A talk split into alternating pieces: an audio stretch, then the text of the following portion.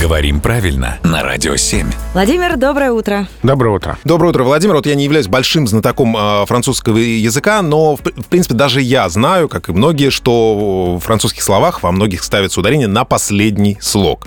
А, но и говорят, что есть исключения. И вот здесь вот Эйфелева башня. Вроде как с этим какие-то вопросы есть. Есть вообще какие-то нюансы произношения и ударения французских заимствованных слов в русском языке? Да, французские заимствования почти всегда сохраняют ударение на последнем слоге.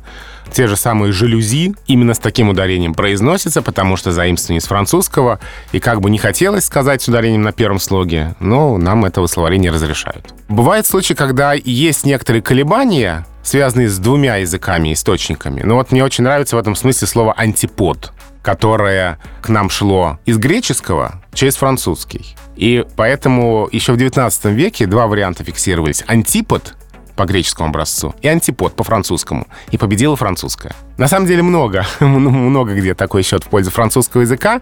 Но вот с Эйфелевой башней это интересно, потому что должно было быть по логике Эйфель, и тогда бы башню мы называли Эйфелева.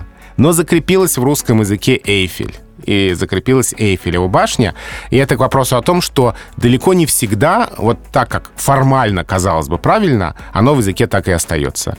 То есть э, нет таких случаев, когда э, произношение и ударение русского языка победило французское? Или есть? Есть одна очень интересная история, где французский язык проиграл, но не русскому, а итальянскому. А эта история связана со словами «паяц» и «поясничать». Вот почему «паяц» через «ц», но поясничать с буквой «с». Паяц, итальянское слово. Да, и вот лингвисты предполагают, что это слово было заимствовано дважды. Сначала из французского языка в форме «паяс», откуда и поясничать. А потом форма «паяс» была вытеснена формой «паяц», восходящей к итальянскому. И я тут запуталась.